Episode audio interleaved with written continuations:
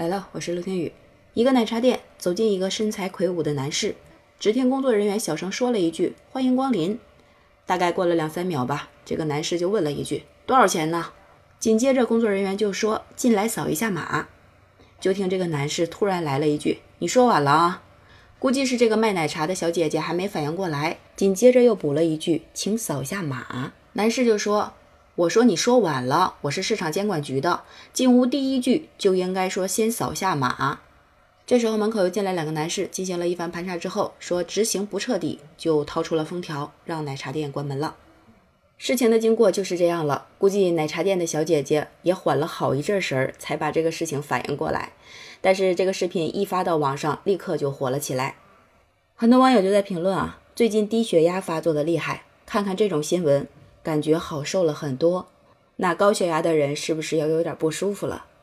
还有的网友说，好大的官威啊！电视剧都不敢这么演。还有的网友在开玩笑，因为左脚先踏进公司被开除，我一直以为是个段子，原来这是真事儿啊！这还有个网友点评说，有点黑色幽默的感觉，但又实在让人笑不出来。很清晰了吧？是的，你没有听错，就是因为奶茶店的服务人员先说了欢迎光临，而不是请扫码，所以这家奶茶店就被关门了。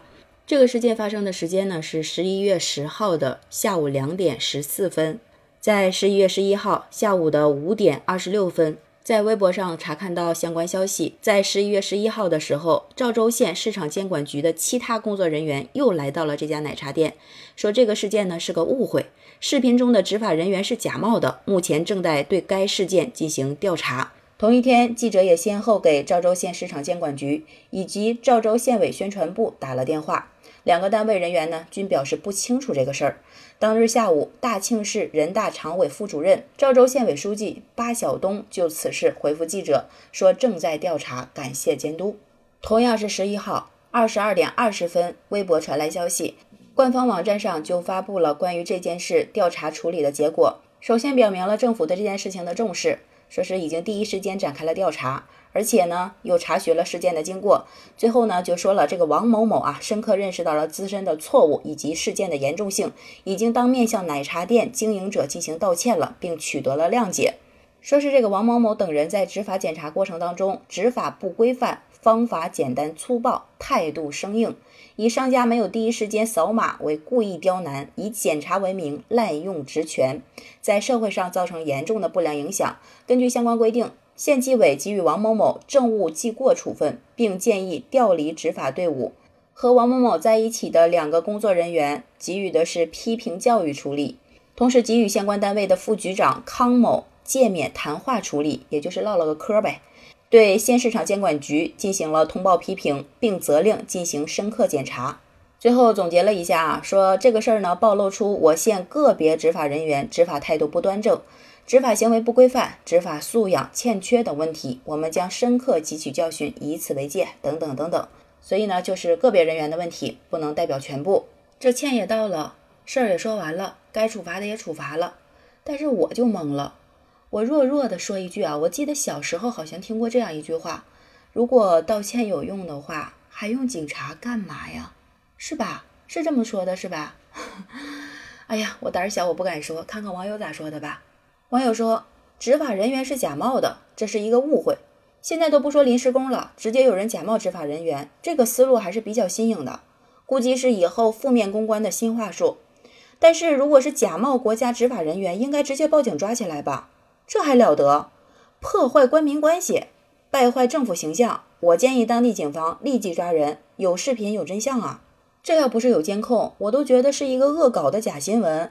所以啊，真的要感谢现代的网络和视频监控啊！如果回到以前，啥证据也没有，再没有网友的穷追不舍，那么真相就无从谈起了。封了就要自认倒霉呗，没封控也无法还原对话的过程，到时候就变成了各方自说自话。还有的网友说，这个事儿真的是好搞笑。首先，可怜的奶茶店连一个顾客都没有，却还要顾客扫码。开店的都知道有个东西叫场所码，这东西最神奇的地方就是，即使你店里一个生意都没做。但来检查的时候是有扫码人数指标的，然后你的钱没赚到呢，店还要被封。第二个搞笑点，工作人员都不扫码，难道病毒对工作人员免疫？所有的人都知道，来检查防疫工作的他们从来不会主动出示他们自己的码，更不会主动扫你的码。场所码的逻辑不是谁进了这家店谁就扫码吗？第三个搞笑的点，封店的依据不是法律，而是违反防疫规定。这违反防疫规定真的是极其好用的武器呀！至于怎么个违反法，那就看执法人员的心情。你连辩解的理由都没有，直接就贴上封条。今天他可以第一句话没说扫码，明天他怎么说我们都不知道。最后啊，他们居然辟谣，几个工作人员是假冒的。既然是假冒的，那他们被抓起来了吗？他们戴着手铐反悔的视频拍了吗？这样冒充国家公务人员的，要是抓不到，那不是打当地警察的脸？他们动机是什么？难道只是单纯的爱好？一把年纪了就爱好封别人的店，也不为钱财。如果要骗钱财的话，应该等老板来呀，或跟老板电话聊。还有些人说，会不会是竞争对手搞的？这是我在疫情期间听过最好笑的笑话了。连一个顾客都没有，没准店都要倒闭了，还搁着竞争对手呢。现在开店的竞争对手根本不会是同行。至于是谁吗？